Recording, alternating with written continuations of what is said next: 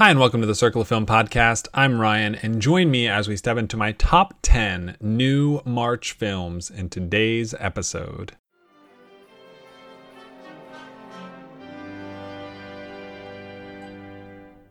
What's this? What's this? The simply sensational Standing ovational Royal Dalton Music Hall! What is this? What is this?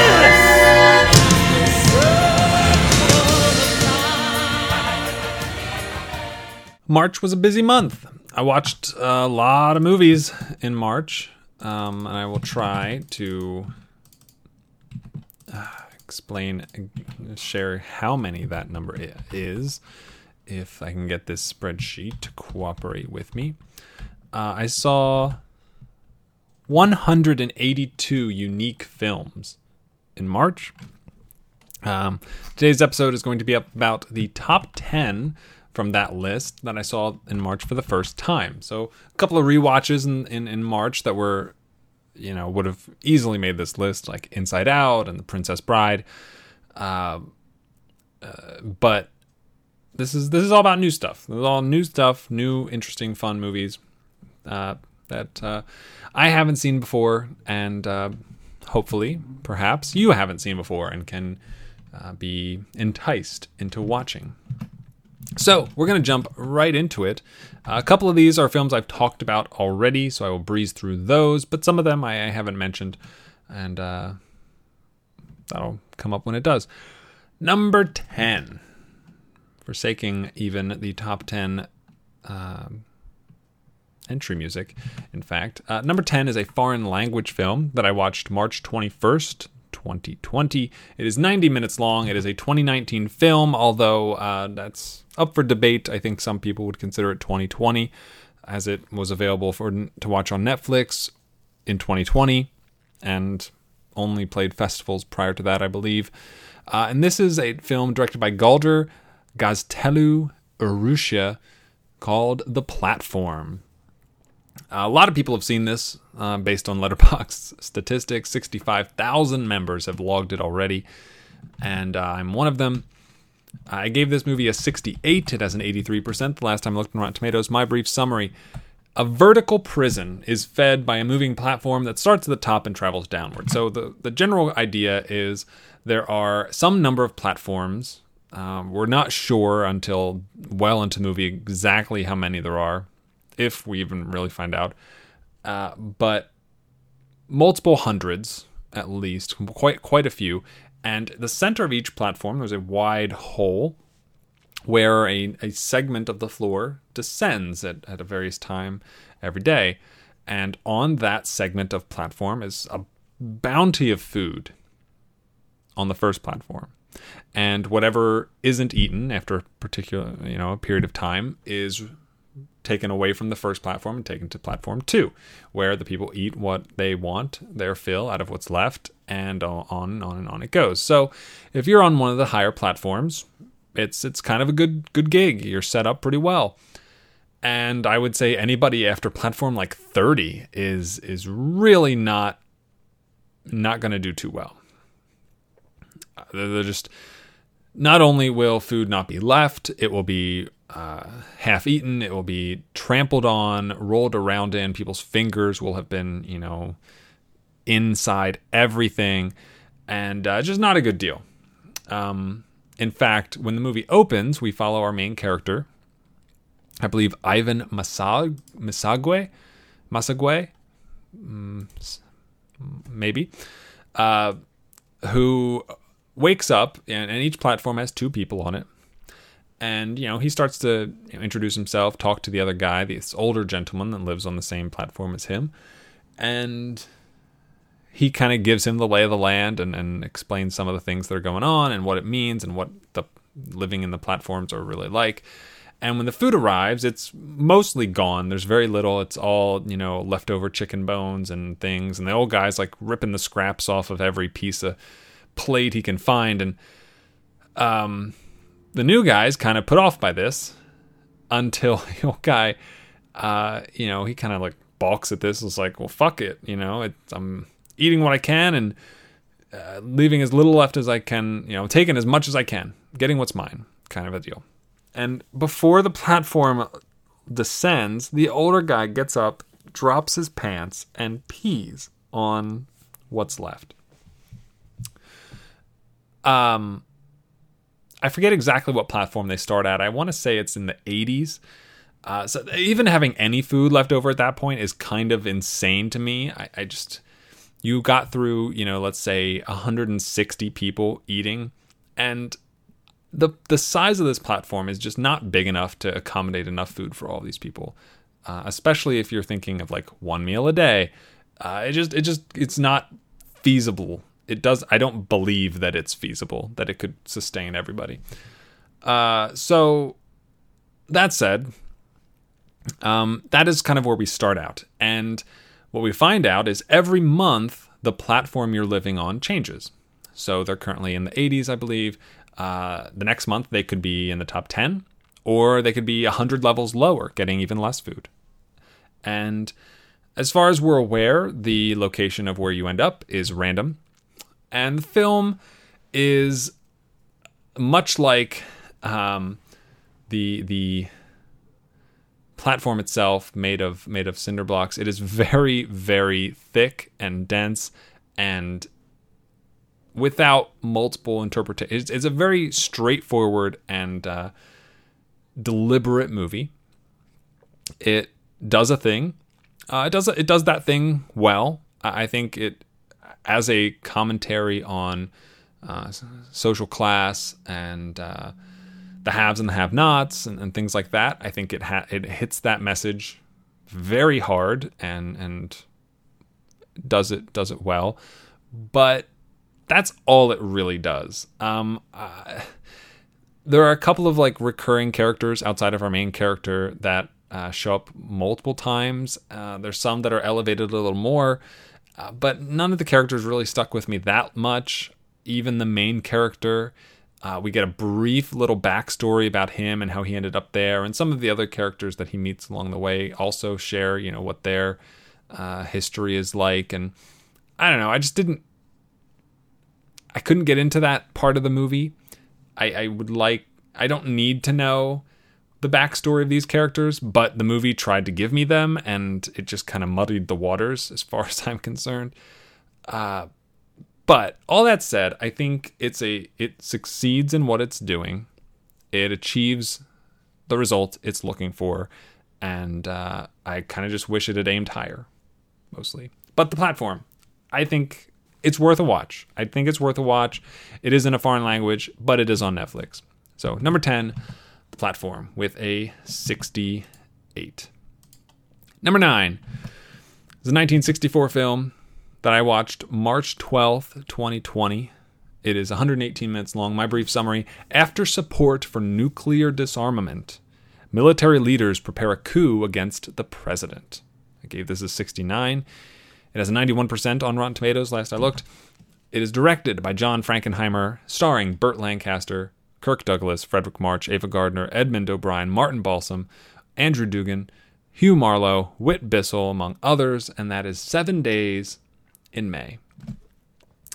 Seven Days in May is political thriller intrigue. If you can't couldn't tell by the summary, uh, it features a great cast with some really exceptional performances. I would single out Burt Lancaster. I would single out Fredric March, and uh, even Kirk Douglas is is really good in this. Ava Gardner, man, I just I don't feel like she needed to be in this movie at all. Every element of her story in the movie felt unnecessary. It just felt like it was drawing us away from what mattered. Um, because all the scenes, you know, a lot of, you know, whether it's the president and the military leaders or military leaders, Kirk Douglas, Kirk Douglas and the president, uh, Kirk Douglas plays the U.S. Army colonel who learns of the coup and, and kind of becomes a go between between the military leaders and the president himself. And watching all these interactions, these confrontations, the conflict, the building uh, of tension in this movie is wonderful. That is such a great side to the movie. And then whenever that's not what's happening, uh, the floor kind of falls out from underneath it for me. Um, I think you know it could have if you cut all the Ava Gardner stuff. Um, you get it maybe down to like 100 minutes, and it's a really tight, really thrilling movie. Um, but as it is, I think it's a strong film. I think it's still good. I liked it. Uh, and I, I, think it's worth checking out, especially for some of these performances. Um, you know, Lancaster and Douglas and, and March are, are really quite spectacular. And uh, more than that, it, you know, nominated for two Oscars. Uh, Edmund O'Brien in a supporting role and uh, for Best Black and White Production. Uh, Edmund O'Brien plays a senator in the film, and I liked him a lot too. Uh, he didn't stick; his part didn't really stick with me uh, that much after I, you know, after I'd seen the movie. But sure, I get it. I, I get it. I get why he he was a pivotal. I get I get why he was kind of singled out. So, Seven Days in May. Uh, you can find it on Amazon. I think you can rent it on Amazon, and it's you know it's Google Play, iTunes, YouTube, all that kind of stuff. Very available and uh, worth checking out uh, if you like a political thriller every now and now and again. Number nine, Seven Days in May with a 69. Number eight is a movie I've already talked about, so I won't spend too long on it. Uh, I saw it March 21st, 113 minutes. It is a 2020 movie. My brief summary a young woman acting with an authority on matters of the heart becomes entwined in various lovers' affairs. Gave it a 69. It has an 85% on Rotten Tomatoes. It is directed by Autumn de Wilde, starring Anya Taylor Joy, Johnny Flynn, Josh O'Connor, Callum Turner, Mia Goth, Miranda Hart, Bill Nighy, and Rupert Graves, among others. Emma, period. I did an episode uh, reviewing Emma, talking about it. Uh, I do like the movie. You can find out more of my thoughts uh, listening to that review. I like the movie. I don't like it as much as the 90s version with Gwyneth Paltrow, but I do like some of the elements to this one. Uh, so I know it's out on uh, Amazon right now already, and you know, a period piece that I think does some does some fun and interesting things, and uh, Miranda Hart and Bill Nighy are probably worth the the price of admission by themselves. So, my number eight with a 69, Emma, period. My number seven, another film I've talked about already. Uh, I saw it March 2nd, 2020. It is 113 minutes long. It is a 2020 film. My brief summary After a woman escapes an abusive relationship, she believes that her ex is stalking her while invisible. Gave it a 71. It has a 91% last time I looked on Rotten Tomatoes. It is directed by Leigh Whannell, starring Elisabeth Moss, Aldis Hodge, Storm Reid, Michael Dorman, Harriet Dyer, among others. And this is The Invisible Man. Did a review episode on this as well love Elisabeth Moss. I, really did like this movie quite a bit. I think Leigh Whannell has a strength as a director, but there are definitely some writing choices and plot uh, contrivances that kept it a lower than it could have been. I think the suspense is great. I think the horror element is really exciting. The thriller element really exciting, and uh, some of the just some of the places this movie goes are really tough to watch and Elisabeth Moss does an incredible job making it tough to watch. Um, Invisible Man, my number seven, with a 71. Number six, foreign language film. I saw March 9th. It is 112 minutes long. From 1959, my summary A poet warrior aids his friend's attempts to woo the woman that the warrior loves. Gave it a 72 has a no score on Rotten Tomatoes. It is directed by Hiroshi Inagaki, starring Toshiro Mifune, Yoko Tsukasa, Akira Takarada, Keiko Awaji, Seizaburo Kawazu, Kawatsu, and Kamatari Fujiwara, among others. And this is Samurai Saga. If you're not familiar um, and, and couldn't put it together with the summary, uh, this is the Japanese take on the Cyrano de Bergerac play. Uh, basically, a guy with a long nose, big nose, whatever, oversized nose, who falls in love with a woman, and she does not reciprocate that love. And so he, in turn, helps a friend of his woo her and uh, uses his own words of affection and transplants them uh, in his mouth.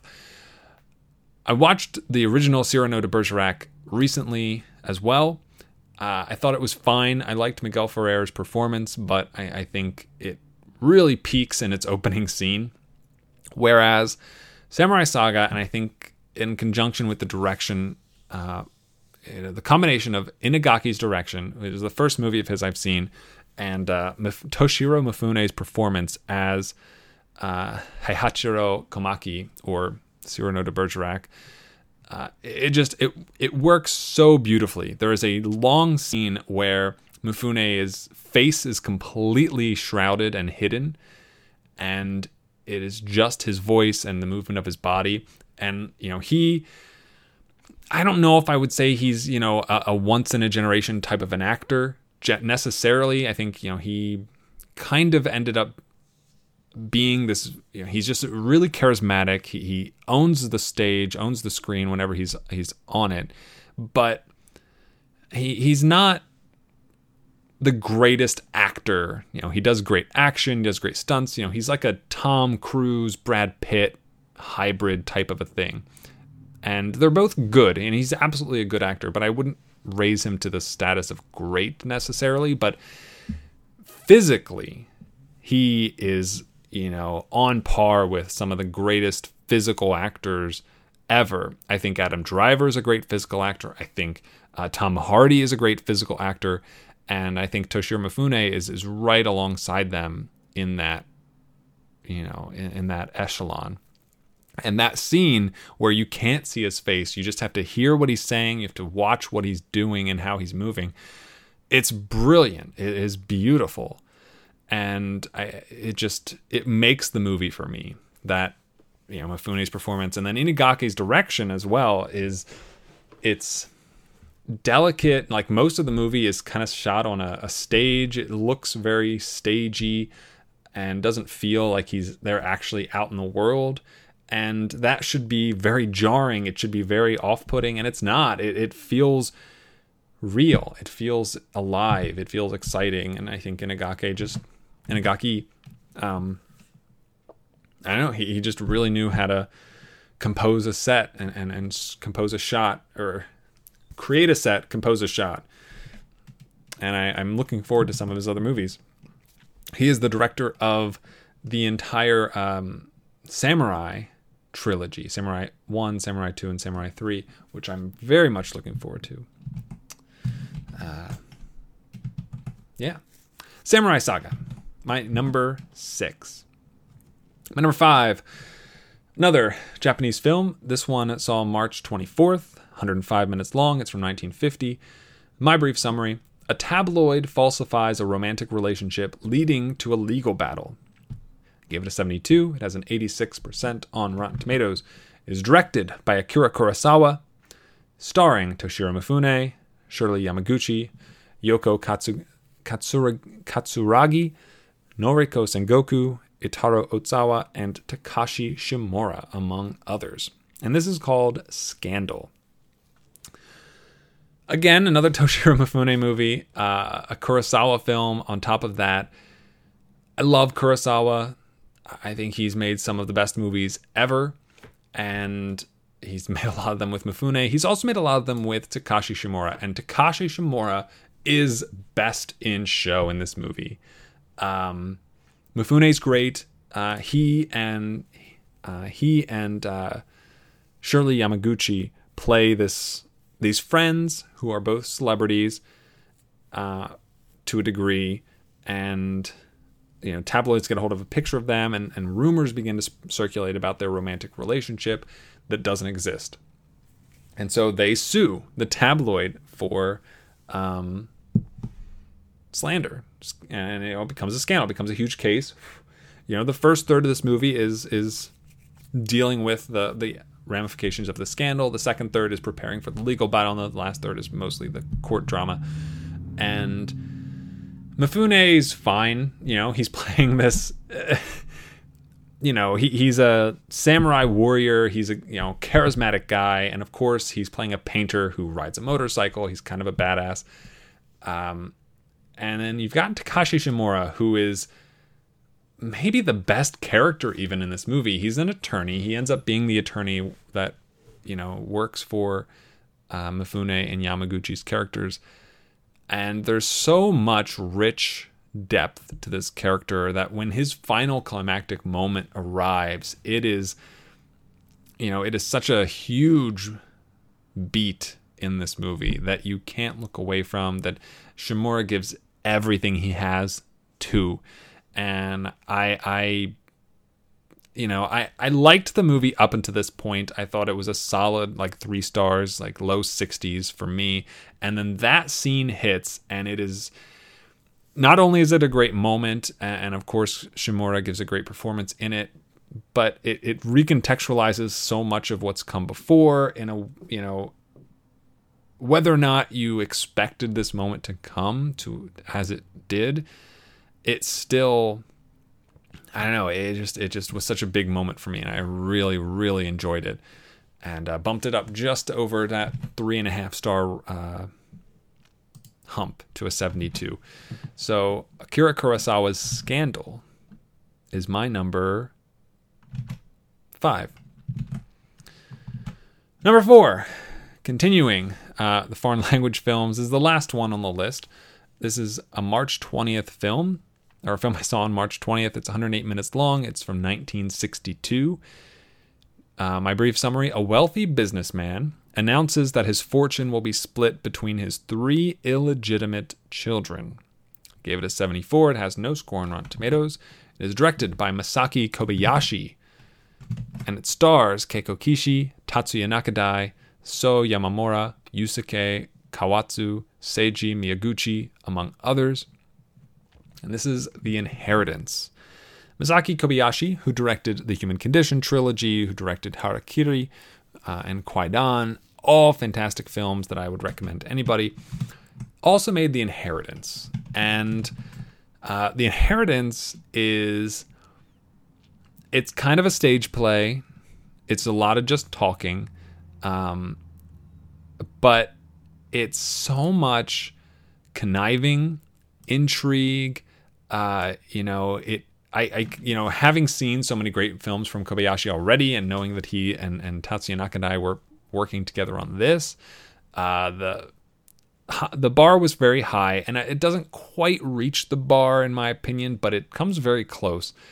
Uh, Nakadai is great in this. He's very young and and kind of aloof to a degree. To a degree, uh, the entire supporting cast is fantastic. Uh, a lot of prominent female characters as well, which is something that isn't quite as uh, frequent in Kurosawa's films. Uh, it it because it's kind of a stage play. It's all it's far more dependent on the writing than it is you know the direction, the cinematography, and things like that, uh, which helps. It absolutely helps, and, and, and like it looks great. It's in black and white, but the shots are composed elegantly and tastefully to incorporate exactly as much information as you need, and uh, the the production design is is so on point in, in making sure you can see the very items, the various items that uh, they they want you to see, you know, and Nanjo and Inagaki, they're the writers of the film, managed to make this a kind of quick film. Uh, the pace moves fast. The interactions between the characters are abrupt. They're they're uh, there's no downtime between them, and you know one scene to the next betrayal. They're you know backstabbing, uh, just just constant not really knowing who's going to end up on top because the movie does a really makes the very intelligent choice to not make any of the characters the main character really. You're not rooting for someone in specifically at least i wasn't. Uh, you're kind of just waiting to see who's going to actually get the money and, and whose lie is going to be believed and you know who has just enough truth peppered into what into their falsehood to get enough people on their side and, and to support them so watching all these characters move around the board and interact with each other, I, really enjoyed The Inheritance quite a bit. Number four, The Inheritance, with a 74. Number three. Film I saw March 26th. It is 89 minutes long. It is from 1950. My brief summary After learning he doesn't have long to live, a man spends his savings on a stay at a resort. Gave this a 75. It has a 100% on Rotten Tomatoes. It is directed by Henry Cass and it stars Alec Guinness, Beatrice Campbell, Kay Walsh, Grégoire Aslan, Jean Colin, and Muriel George, among others.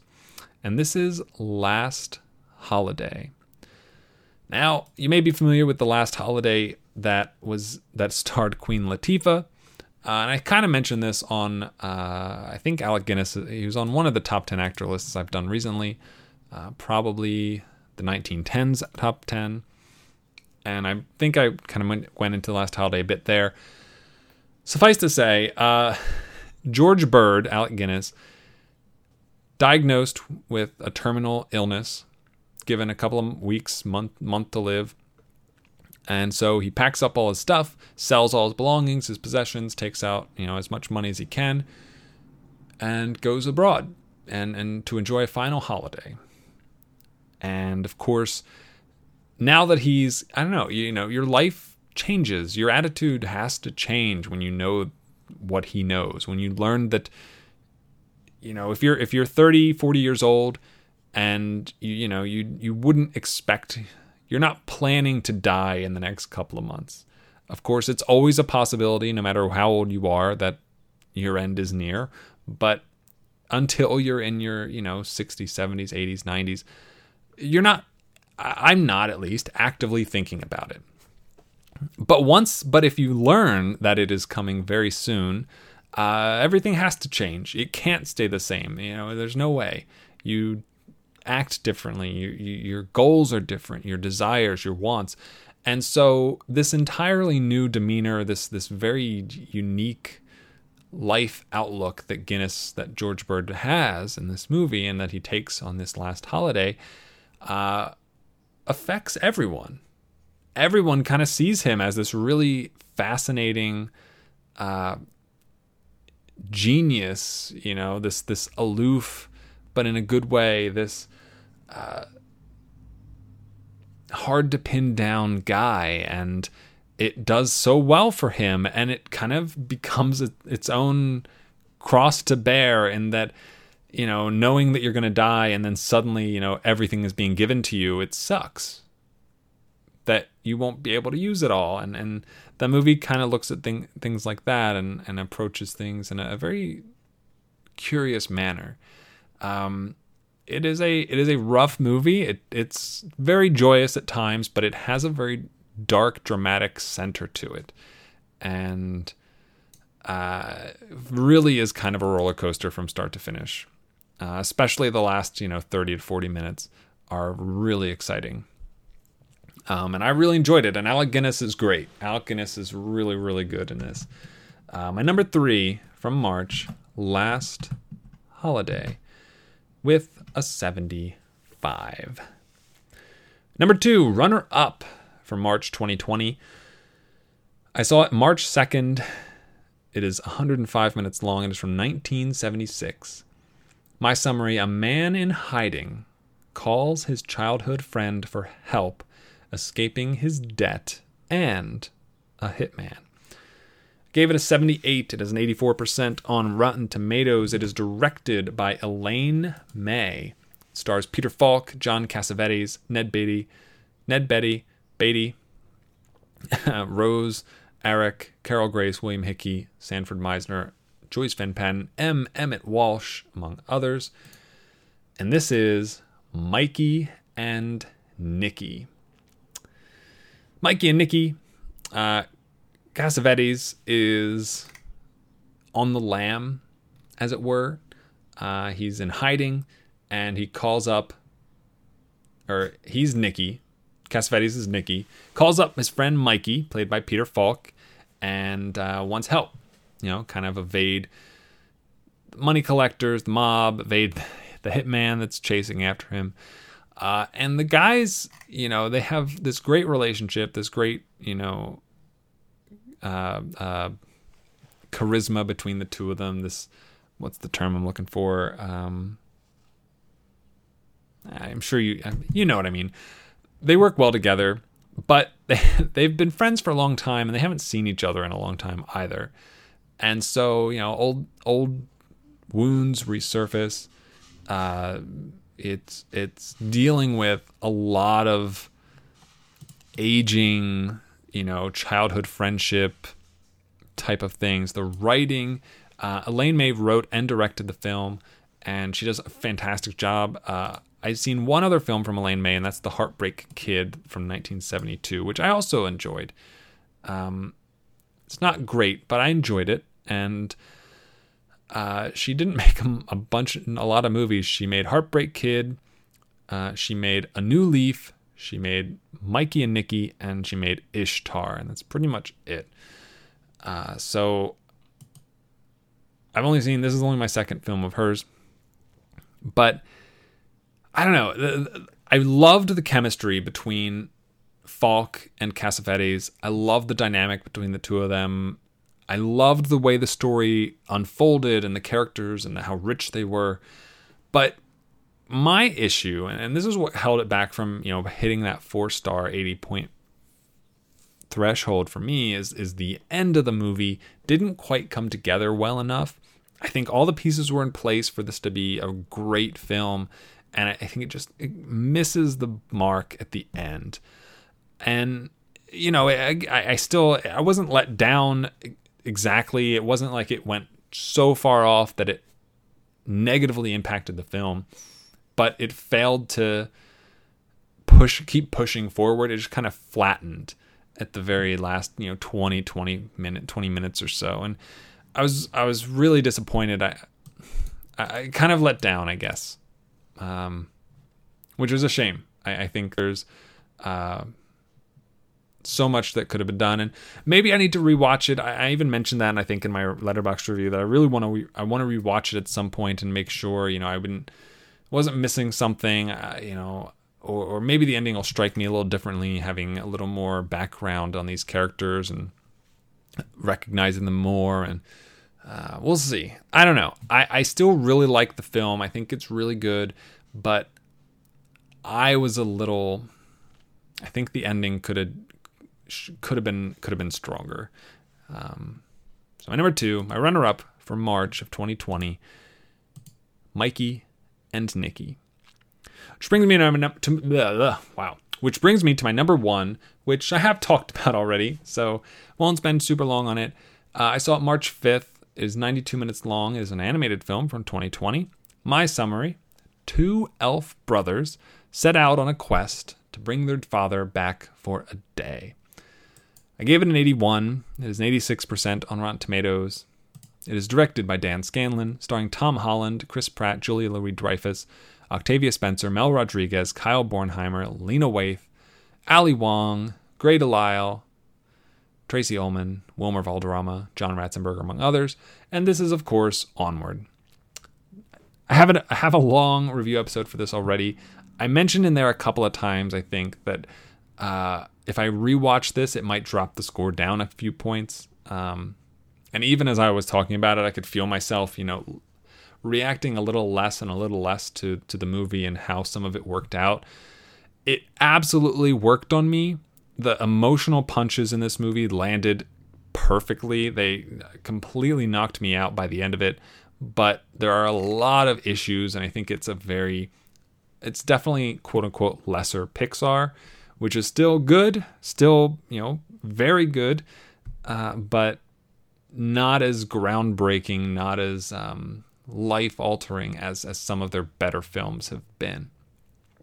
Uh, so uh, to that end, I really like Onward, and I think it's worth checking out. I think there's not much to be unhappy about. I think it's funny.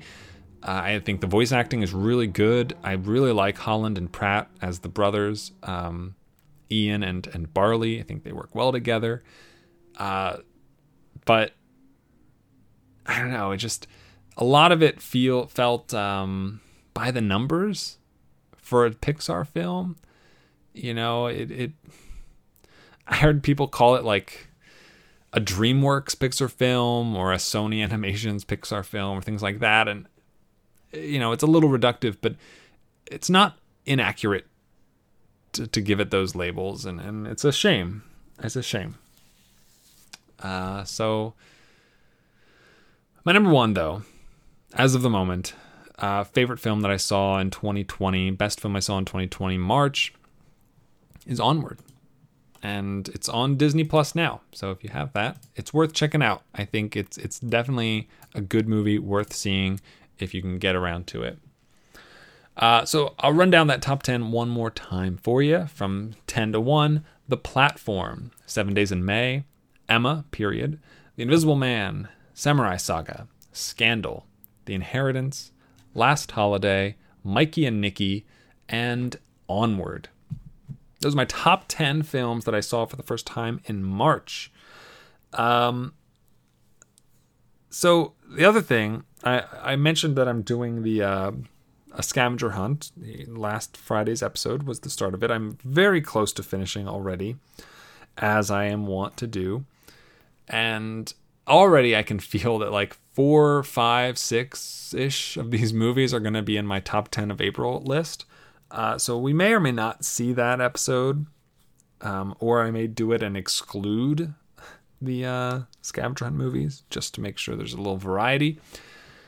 Uh, but yeah, I'm looking forward to doing a scavenger hunt review episode. It has been a while. Um, but other than that, uh, that's kind of it for today's episode. I really appreciate. Thank you for listening. It does mean a lot. If you'd like to find more episodes, you can head over to iTunes, Stitcher, places where podcasts can be found. You can find me on Twitter at Circle of Film. You can find me on Letterboxd at Circle of Film. You can email circleoffilm at gmail.com. Uh, you can also find the website circleoffilm.com, which has all the old Scavenger Hunt episodes. It has all the episodes of the show if you can't find them on other services, and a bunch, a bunch of other stuff. If you'd like to support the show, you can do that by liking it, rating it, reviewing it, subscribing to it, telling somebody about it, uh, or listening. Listening is the best thing you can do. Uh, but if you are so inclined, you can become a patron at patreon.com slash circle of film, where for as little as $1 a month, you can have early access to all the episodes that are released early. Um, yeah, that's it. I got to thank Brian for being such a wonderful patron. It means so much uh, to have that support. And uh, thank all of you for listening. It truly is uh, really, really, really nice. Thanks once again. And as always, have a week. So long, farewell, I'll be to say goodnight. I know she'll never leave me, even as she fades from view. So long, farewell, I'll be to say adieu. Nothing's really left or lost without a trace. Nothing's gone forever, only out of place. So long, farewell, oh what are we to say? Wait a minute. Wait a minute. Wait a minute. So long.